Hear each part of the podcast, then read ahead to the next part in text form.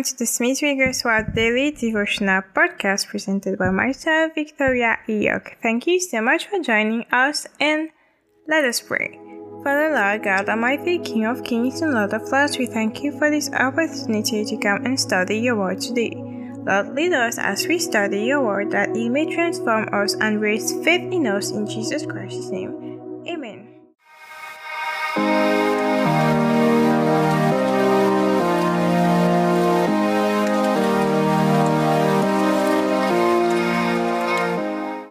Okay, so yesterday we started with raising Lazarus, Lazarus part 1, and we are going directly into part 2. Remember that yesterday we were talking about the story of a man who was suffering from tuberculosis and who had been afflicted for years, and whom people from his surroundings nicknamed Lazarus, probably because of the state of health in which he was. But as Smith Wigglesworth came to him to pray for him, Unfortunately, he was discouraged by many people because they were not in faith, and the man himself did not seem to be very encouraged by his presence. So, today we are going in scriptures and we are going to we are going directly in Isaiah chapter 59 verse 1 to 2 and 16 to 21 and also in Isaiah chapter 58 verse 11. Here we go. Isaiah chapter 58, verse 11 says, The Lord will guide you continually. Isaiah 59, verse 1 to 2 and 16 to 21. In the King James Version. Behold, the Lord's hand is not shortened, that he cannot save, neither his ear heavy, that he cannot hear. But your iniquities have separated between you and your God, and your sins have hid his face from you, that he would not hear. Verse 16 And he saw that there was no man, and wondered that there was no intercessor. Therefore his arm brought salvation unto him, and his righteousness it sustained him. For he put on righteousness as a breastplate, and an helmet of salvation upon his head, and he put on the garments of vengeance for clothing, and was glad with zeal as a cloak According to deeds, accordingly he will repay fury to his adversaries, recompense to his enemies, to the islands he will repay recompense. So shall they fear the name of the Lord from the west, and his glory from the rising sun. When the enemy shall come in like a flood, the Spirit of the Lord shall lift up a standard against him. And the Redeemer shall come to Zion, and unto them that turn from transgression in Jacob. Said the Lord. As for me, this is my covenant with them, said the Lord. My spirit that is upon thee, and my words which I have put in thy mouth, shall not depart out of thy mouth, nor out of the mouth of thy seed, nor out of the mouth of thy seed's seed, said the Lord, from henceforth and forever. This is the word of the Lord. Thanks be to God. So the story is so deep, I would just like I invite you to get this the Smith Wigglesworth devotional for yourself to read the whole story but I'll try my best to summarize it. So Smith Wigglesworth, like, um, as we said, on the first day where he met the man, he asked, he, he asked people, seven people, he wanted seven people who would choose to believe and pray for him. So as they went to rest and that he went to bed, the devil tried to like come against him with the same symptoms as those that the man had symptoms of tuberculosis, but he fought, he stood in faith, and he called on the name of the Lord. And you know the word which says that when you call on the name of the Lord, you shall be saved. And the Lord delivered him from that. And he got back to bed and had sound sleep. God told him clearly that he would raise Lazarus up, Lazarus up. So he believed God and he stood firm on the truth and he shared it with his roommate, the person who was sleeping like in the same room as him. And then also, God clearly gave him instructions on not eating. So, like, it's God who told him to fast. And probably this fast helped him to remain more focused, like praying and really focusing on God and the Word of God and like having the right mindset and not being distracted, probably.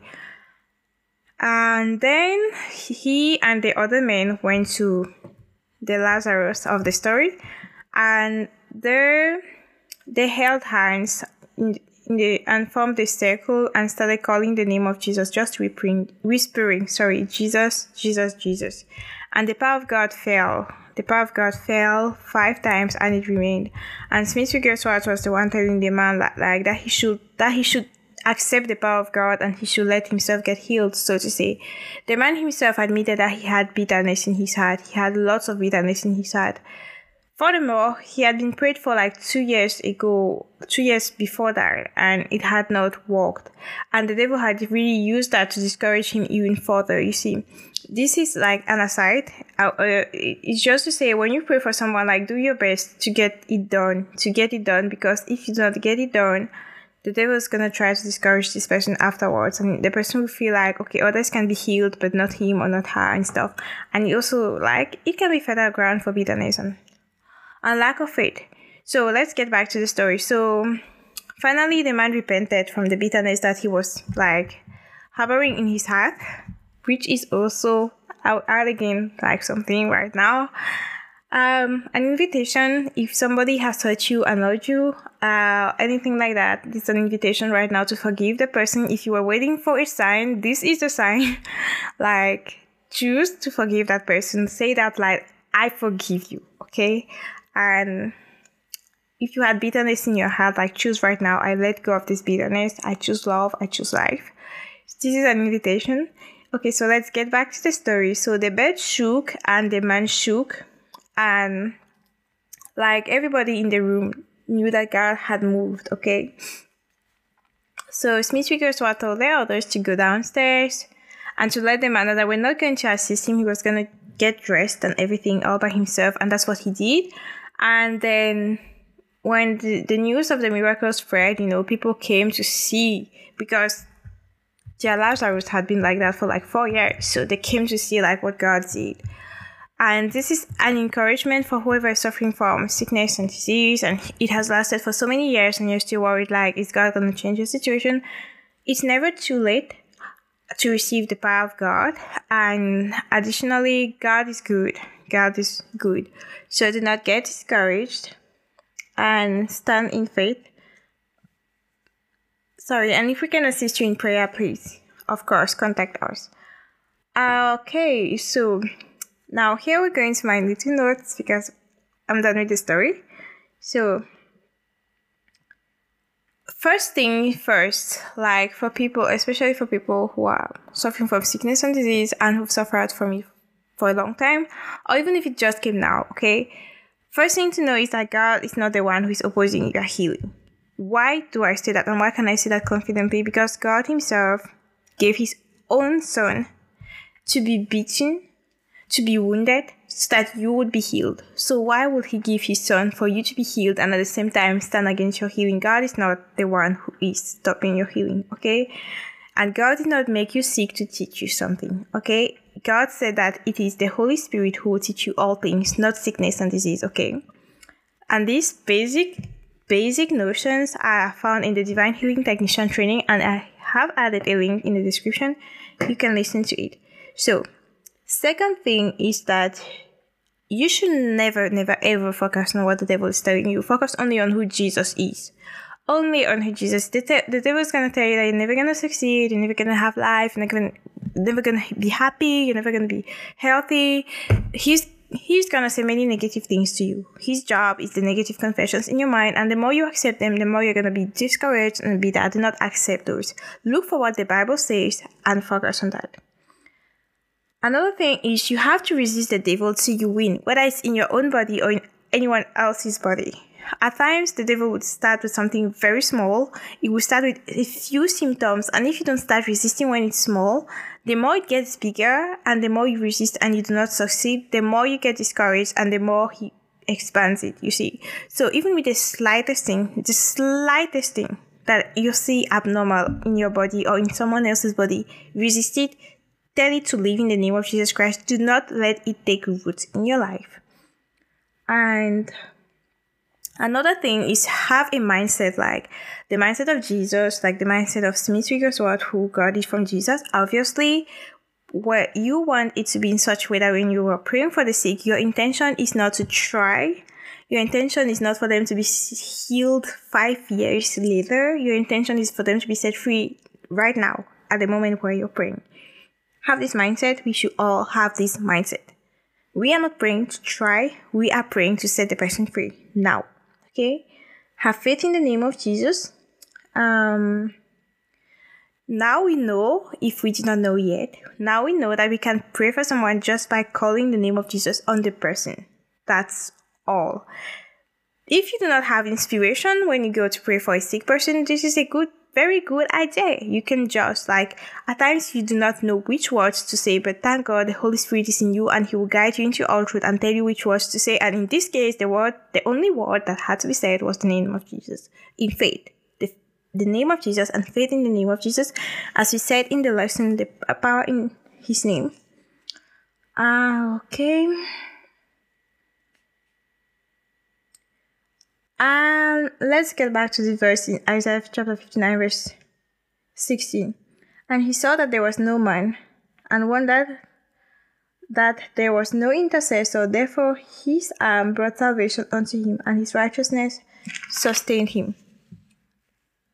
Um, one thing that I would like to say here is that we should develop the habit of interceding for others we should develop the habit of interceding for others. Another thing that I would like to say is that even when nobody is there to intercede for you or pray for you, you have to decide that it's your life and you gotta pray for yourself. It's the body that God gave you to take care of. So you're gonna as I said previously, at times people stay in bondage because they're waiting for somebody to come and prophesy over them or pray for them.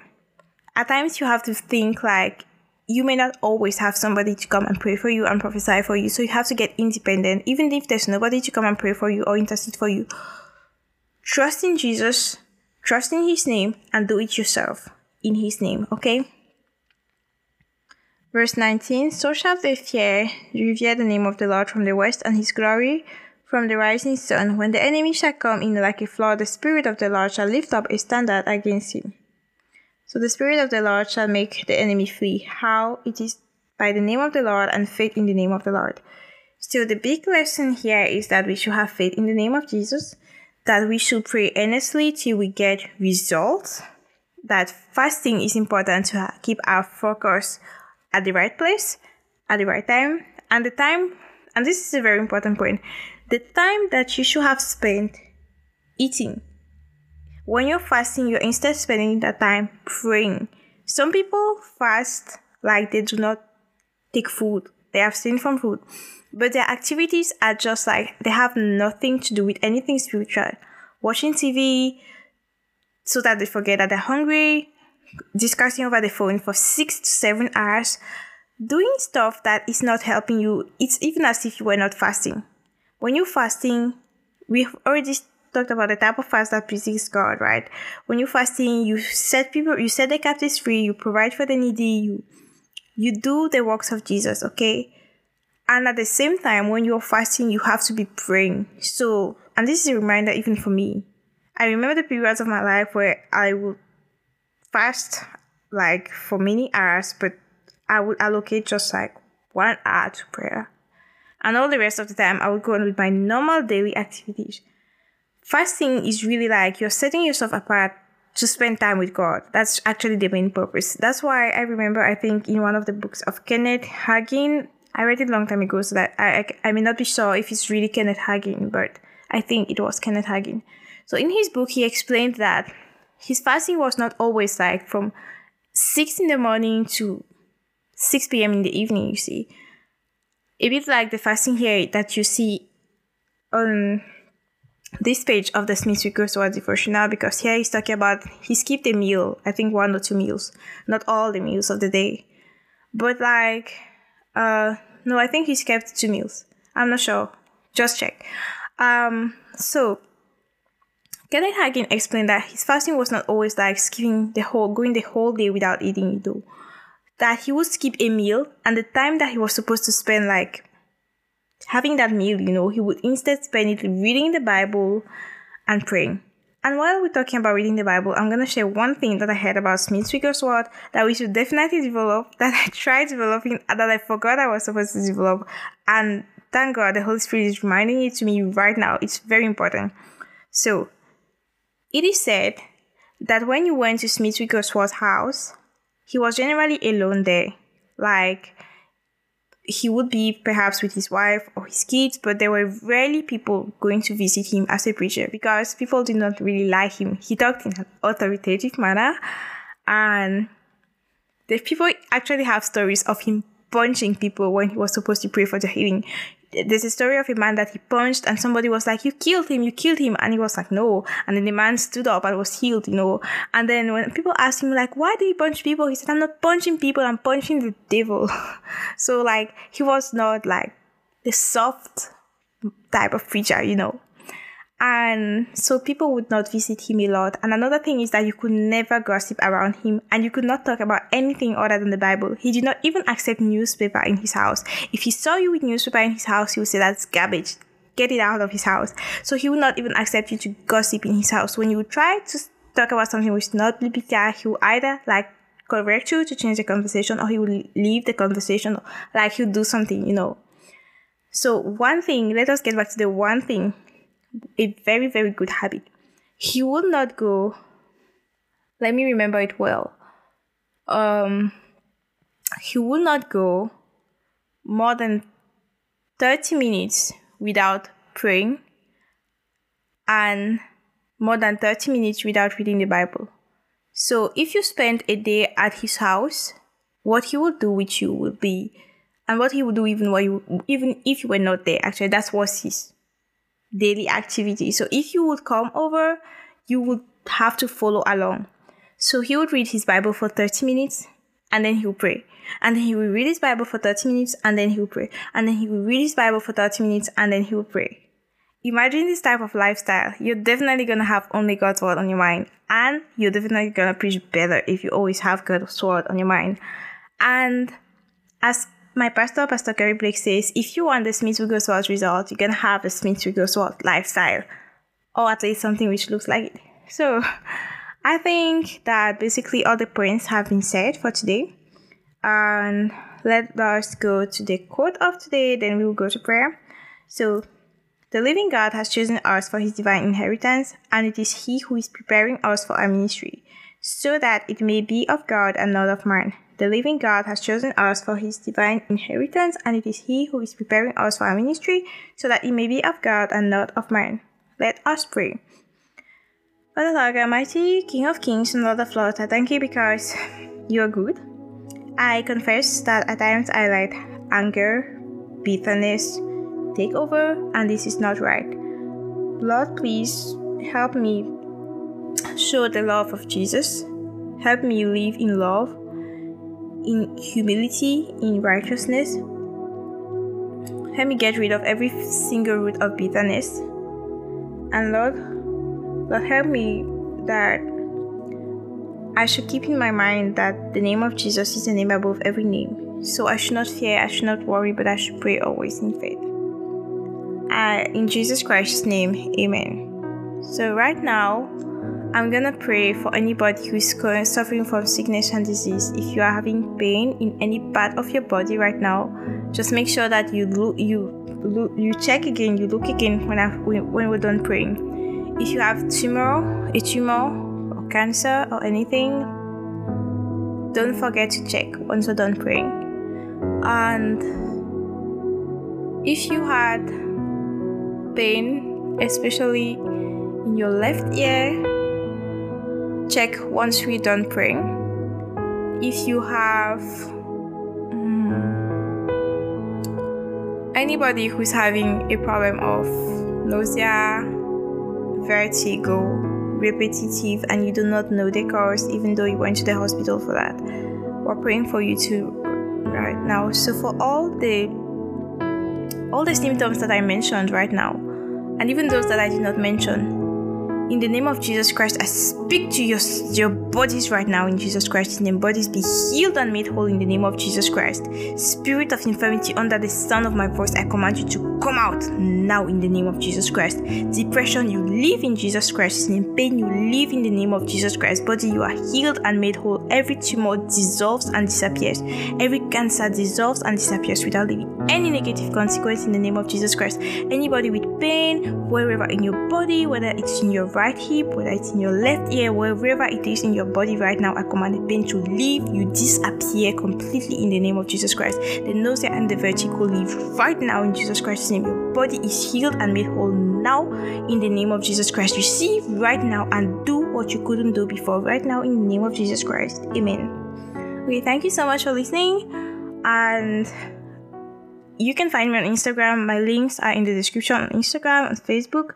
You can always contact me to share your healing testimonies or whatever testimony that you have from since you've started listening to the podcast. If you have prayer requests, you can contact me too. And if you wouldn't mind, please share this podcast with anybody whom you know would be blessed by listening to it. And God bless you. See you tomorrow, by God's grace. Bye bye.